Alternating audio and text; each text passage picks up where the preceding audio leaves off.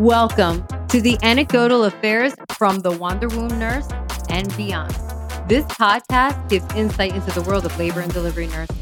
Join me as I share funny stories, explore spirituality, discuss health and wellness, provide updates on current events in the field of obstetrics, and shed light on the adversities faced by nurses, especially travel.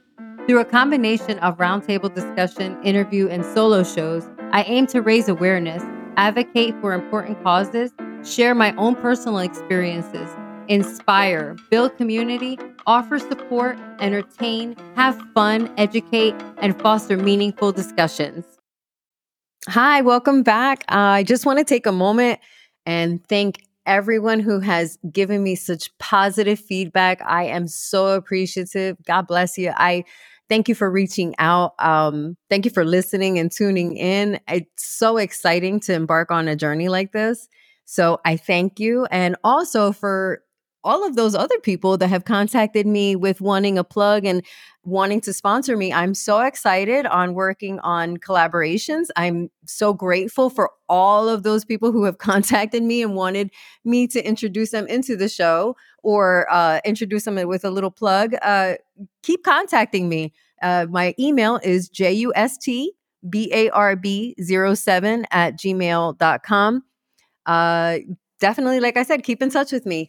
I just want to let everybody know this is not a gimmick. Like, I really want to give real life scenarios and real life stories and, and real life experiences. Uh, I really want for there to be such a, a transparent view of travel nursing, being a Hispanic nurse, being a labor and delivery nurse, being a human being. I think that our society, our country, we all need more of that. And nursing for me has always been like, you know, there's kind of like that unspoken Uh, you know, just comfort level with nurses.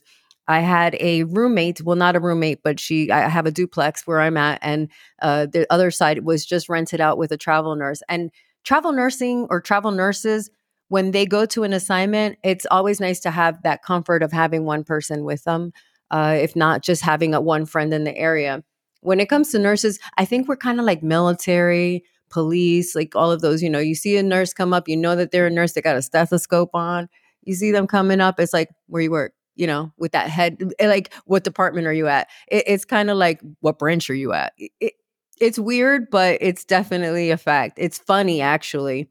Um, but that's not the topic of today's conversation. That was just an intro plug. Uh, it's just funny the way things happen. I want to talk today about building trust and what that actually means, whether you're a seasoned labor and delivery nurse, any type of healthcare provider embarking on a new journey, building trust with your patients is a definitely an essential part of uh, providing exceptional care. We want to be patient-centered. We want to be patient-focused. We don't want to treat a diagnosis. We want to treat a patient. We're going to talk about some statistics, some strategies.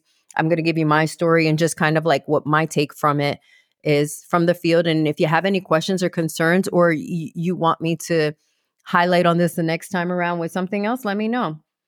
Um, I want to talk about just building trust from a provider standpoint. And I mean the obstetrical provider, because the obstetrical provider, unlike us, has nine months to build a rapport with these patients, nine months to build a trust with these patients, whether it's them or an associate.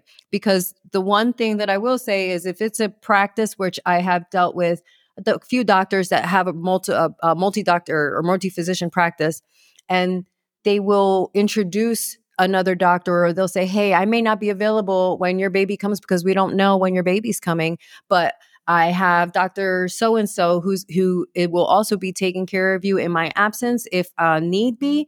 And, oh, I trust them with my life, or a great guy or great girl, whatever it is that plug. Sometimes as nurses, we walk in to a room and we say, hey, this is Belinda, and she's going to be taking care of you, and you're in great hands. And that actually adds a little bit of comfort to the patient. It, as a traveler, it's a little challenging. And actually, a study that was published in the Journal of um, Perinatal and Neonatal Nursing does say that travel nurses often face challenges to build trust, and that sixty-seven percent of travel nurses reported difficulties in establishing a rapport with patients. And I do see this is pretty factual. This makes a lot of sense. The reason being is because with travel nurses, you walk in, and if it's a, a hospital that has a lot of travel nurses, they see people all the time. And you can't expect staff nurses to remember every travel. Oh, it's uh, so-and-so, or it's, uh, what's your name again? You know, and it's kind of, in, in front of a patient, especially in front of a patient who's trying to trust you with herself and her unborn child, it's kind of like, okay, I'm trying to trust you with all of this. You know, I'm I'm trusting you with my life. And here I go. And then here walks in your nurse with the person that she's giving a report to. And she's like, hey, I'm giving a report. And this is, um, ooh, what's your name again? And, oh, but you'll be in great hands. Informed decision-making. Um, if you involve your patient in their own care decisions, it works out. I mean, it actually benefits you, and you're taking the guesswork out of the guesswork. A study from the Journal of Obstetrical, Gynecological, and Neonatal Nursing did find that patients who were informed and who were allowed to participate in their decision-making process were more likely to trust their providers. That's because they make it, they feel like it's not your show, it's their show. And at the end of the day, it is. There are some things that we may not feel comfortable and we would not do in our own deliveries of, you know, in our motherhood uh, scenarios, in our motherhood minds. Uh, for example, placenta. This is a big thing. So let's say a patient wants to take their placenta home because they want to take pills. They want to make it into pills. But you know that that patient had uh, group beta strep positive uh, in their during their pregnancy. You, as a healthcare provider, may say, well, if you've had some type of bacteria in your pregnancy, uh, pregnancy, why would you want to make your placenta into pills? But that's not for you to decide. And if that's what they want to do, you can't stop them and you can't convince them otherwise. So it's like you're beating on a dead horse and you don't want to do that. You don't want to make your patient feel like their decisions are stupid or not founded. Let them be the decision maker when it comes to that. Uh, circumcision versus non-circumcision. Hep B or no Hep B. Vitamin K or no vitamin K. Even though for me, vitamin K is one that I will educate on, and always educate your patient. Like, hey, I understand that you don't want the uh, vitamin K vaccine, but let me tell you, or let me tell you that it's not a vaccine. It's actually a shot and what it does. And maybe they'll change their mind. Maybe not. Don't hold yourself to the, you know, process. Don't hold yourself to that. They're going to accept what you say and say, you know what, Barb, you're right. Yes, I will do the vitamin K shot. Or no, you know, I talked about it with my aunt who is a doula and in, um, somewhere in the Southwest, and she says, no, that we shouldn't do that. Okay. It's not going to hurt you. You're not going to get paid more, or you're not going to get paid less if that patient says yes to the hepatitis B or yes to the vitamin K or yes to the erythromycin. You're not getting paid anymore. So just let it be. And I know if anybody is like me, the reason why you get into the travel versus taking staff position is because you want to be a little bit more patient-centered, patient-focused. In labor and delivery, you have a mom who is very vulnerable. She has to trust you with her body, parts of her that probably she hasn't even shown her husband. And then she has to trust you with her unborn child. So you can see where the comfort level may be a little different. It's very important that as you're doing that and you say, yeah, I'm a traveler, you know, it, it, some people like to add humor. I'm one of those that'll be like, yeah, don't worry. I've YouTubed this whole thing and don't worry, we should be fine. But if not, dad, you can put on some gloves and deliver the baby yourself. Or I tell them that, you know, it, a lot of the worry is that I don't know who to call in the event of an emergency. So I always throw, try to throw a little humor in there and say, don't worry, it's okay. I have nine one one on speed dial. If there's anything that happens, I'll call nine one one. It always takes a little bit of the tension off. Obviously, it's not going to be a a end all, tell all, full method to relieve their anxiety. But, you know, it does definitely try to get a little bit of, a, of the tension to be gone.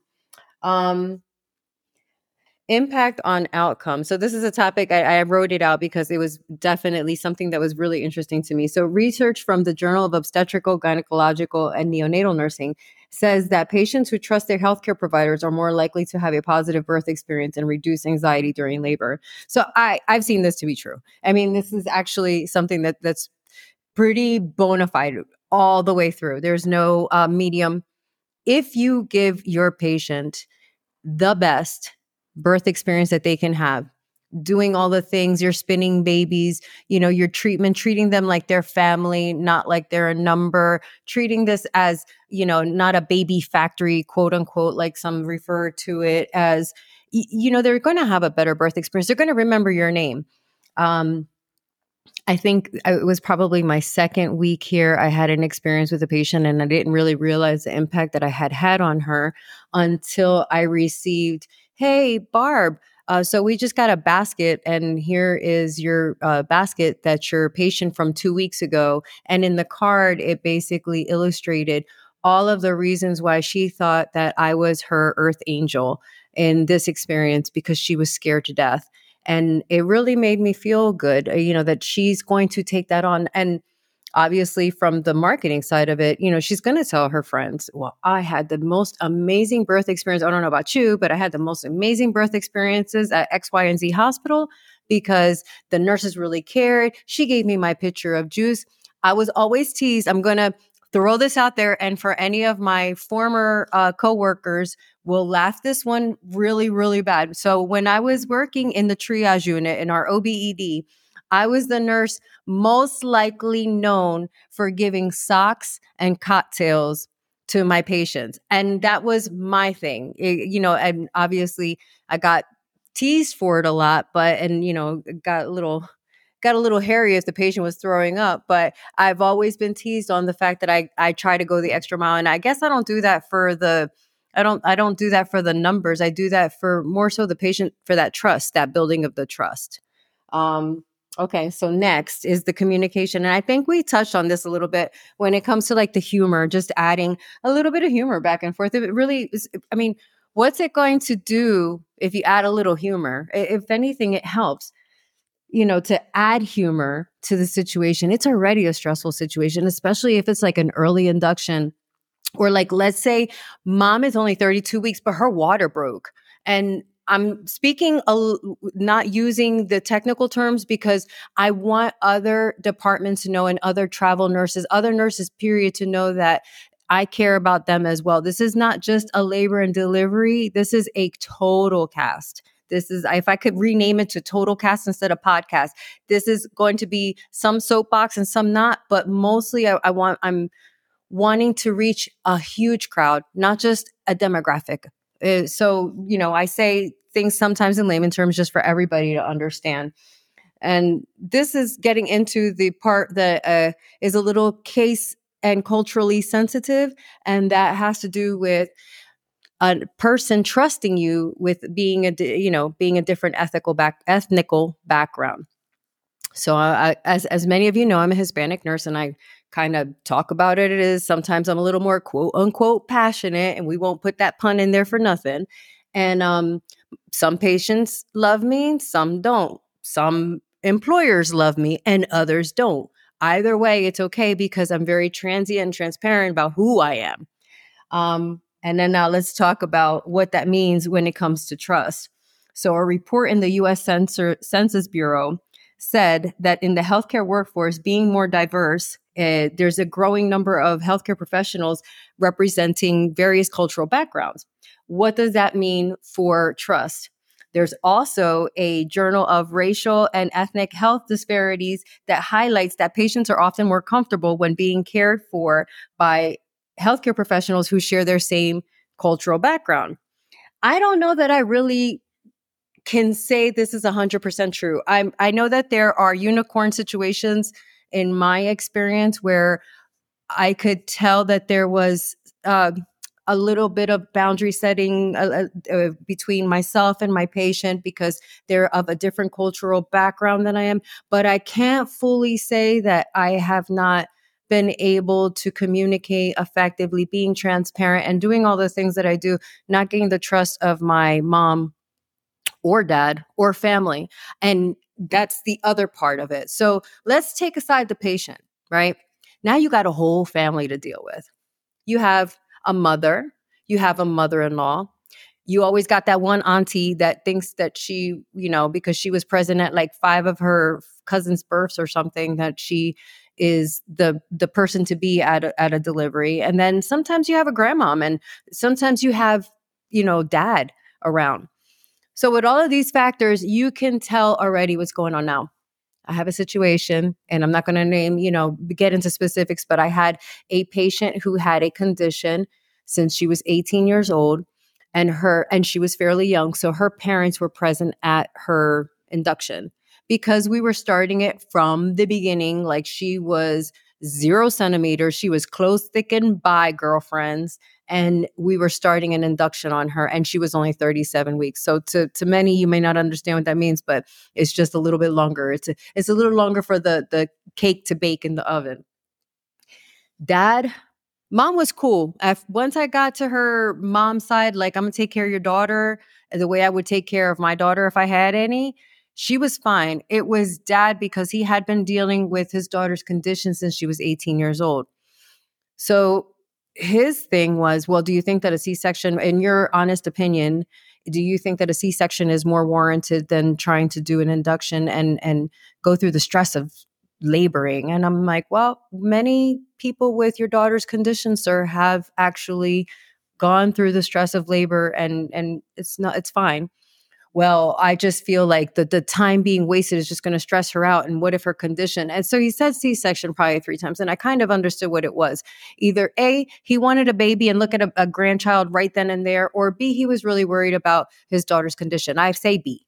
I say that it was more that he was really worried about his daughter's condition. Obviously, she was a young lady, and she had been dealing with the same condition since she was fairly young. So he wanted to help out. It became where me as a nurse, I had to put that boundary. It had nothing to do with my eth- ethnical culture. It was, listen, I understand you're concerned about, you have concerned about the risk and benefits of labor versus C-section. I can assure you that we are going to do everything possible to make sure that this process is, goes as smooth as possible. And if there are any red flags that we see along the way, which, because labor is trial and error, we will stop and reassess at any given moment. It's a constant. It's a twenty-four unraveling, revolving door. We're going to constantly assess. This is, we know that this is a trial and error type situation, and we're going to re- keep reassessing, and we're going to keep being there. Are you comfortable with that? I will explain everything. I'll explain it in layman's terms so that you understand, but the show has to keep going. At some point, you have to wrap it up, and the show has to keep going. He was okay with it. And I think that while there may or may not have been a cultural difference or uh, indifference, let's say, I think that I gained his trust by assuring him that I'm not going to give him the, oh, I'm going to treat your daughter as if she were my daughter. I'm giving him, yes, there may be bad that comes from this, but know that we are constantly assessing for those bad. And I think that putting that reality there, putting that, um, not putting the lining behind the silver, the clouds, you know, the silver lining behind the clouds. Like, I think he appreciated it a little bit more than if I just, you know, gave him a bunch of unicorns and rainbows. Uh, this is, it, men are a little bit more direct than women. That's another, uh, you know, cultural difference, is that men are a little bit more direct than women. They just want to hear the here and now. Um, they don't want the, you know, lovey-dovey unicorns and rainbows and all kinds of stuff. So, you know, I think that it helped for me to, to explain it in a different way. And sometimes you have to be that diverse when you're educating your patients. Sometimes the learning, sometimes the, the, the learning levels of your patients differ than that of their family members.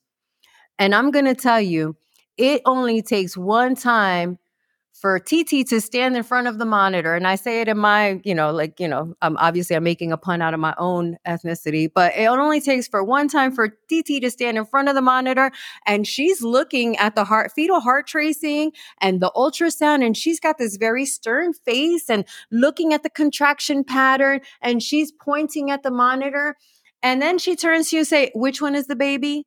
Like, do you even know what you're looking at? Sit down. Let me take care of that. Let me do what I'm here to do. and you support her, the patient, because that's what you're here to do. And sometimes you have to set it that boundary in a very nice way, but you have to set that boundary. Today, you are a grandmother. You are not a nurse. And if they are a nurse in their actual true profession, today they're not. If they are a doctor in their actual true profession, I don't care if they're the patient or not. Today, they are not. Today, they are a patient. And sometimes a friendly reminder, a, a courtesy reminder, listen, there's a boundary here. I understand you have to trust me. Be real. Be one hundred ten percent real. It's nothing. It it it costs you nothing. You're not going to get paid extra nor lose money if you are honest with your patient. What's the worst that can happen? That a patient says, you know what, the chemistry isn't here. It's not you, it's me, and I'd rather another nurse. Okay, you're still offering your patient the best experience. Why? Because you're giving them another nurse that can that is going to make them happy. And that's offering them the best experience at the end of the day, whether you want to realize it or not. These are just some like barber real facts. And like I said, everybody's opinion is different, and that's okay too. I'm just telling you from the standpoint of a traveler nurse walking into a facility and not knowing anybody, and your coworkers or temporary coworkers, your rental coworkers introducing you as they don't even know your name and trying to gain your patient's trust. Like all of that comes into play when it comes to gaining trust. Your patient is looking at this situation like, like if they're watching a T V show, like, okay, what's going to go on next? Be confident though in what you do, and definitely don't, as a traveler, please. And I, I, this is probably one of the, the, the things that I hate the worst, only because I've been on the other side of it. And at when I was a charge or a team lead, I would in, encounter young ladies who were in the travel nursing world, and they beefed themselves up so badly because when they came to the floor, they were, I, I can't even explain it into words. And I'm going to talk about a, a blind scenario. I'm not going to mention any names or anything, but a blind scenario where you have a travel nurse and she comes with X amount of years experience from a very big teaching hospital with seven hundred plus births a month. And she comes to you and she's, her patient is ten centimeters, and she comes to you and says, hey, my patient is ten centimeters. Um, can you go and set up my warmer? So for the common person that doesn't understand what I'm saying, so your patient is ten centimeters. We have the baby warmer that's set up with equipment. We make sure that um, our oxygen and our suction, we have a temperature probe. We have, a, you know, all of the things that we may need, a pulse oximeter to monitor baby's oxygen saturation, that we have all of the things we need, that it's heated up, that we have extra blankets, that we got a baby hat. If it's a girl, we make a little girl baby hat, that we have all of the things that we need, intubation supplies, everything that we need in the event that this baby does not like us when the baby comes out. So for a very alleged seasoned nurse to come out and say, hey, my warmer, can you get that for me? To me, it was like, huh? Come again? Why is your warmer not set up? That's like the one oh one. Like if you're, if your patient is five, six, seven centimeters, your brain is already thinking, okay, I need to get a delivery table with instruments and, and sponges and, you know, making sure all my equipment is in order, making sure that my I V lines are all straight, because soon we're going to be getting real busy here.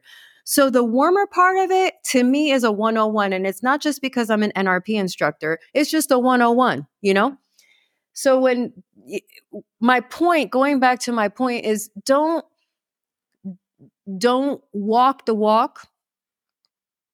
Don't talk the talk if you can't walk the walk. And don't walk the walk if you're going to trip and fall. Like if you're going to fall on your face, don't do it. Like it's one thing to be on the phone and say, oh yeah, I'm surely qualified for this position because of A, B, and C. But once you get that position, either go take a training class, go talk to friends. I don't care what you do, but don't try to walk and walk and fall on your face. Like don't do that, especially when there's patients' lives at risk. It's just not, not cool. It's just not. Um, so I'll keep it short when I say building trust is very difficult, very rewarding, but very difficult. The rewarding part is not when you're getting, you know, the presents and the gift cards and everything, because those will come. The rewarding part is when that mom is holding that baby in her hands and she just starts crying and she looks at you and just whispers, "Thank you." And you could see in her face that she honestly did not think that she could do that without you. And that's probably the one thing that hits, it, it just pulls at my heartstrings the most. And anybody who's been in a delivery with me knows that I am a basket case. I start boohoo crying, and especially I, I boohoo cry at anything. But when it comes to one of those emotional deliveries that mom is crying, dad is crying, grandma's crying, there's everybody's crying in the room, I turn into a hot mess. Anybody who's been in a delivery could tell you. And I think that that's probably the part that pulls at my heartstring. I don't care about the twenty-five dollars gift card to Starbucks. Like, give me that for every delivery, and I will be so utterly happy. I know that I have touched that patient. I know that the trust is there. And again, with all the odds stacked up against you, when you're a, a different ethnical back, ethnical background, when you're um, a traveler, it, it just makes it harder. When you're an L and D nurse versus an obstetrical provider, it just makes it so much worse. You have minutes to seconds. It's it's down the line where the first impression is everything. So with that being said, I'm going to end this one.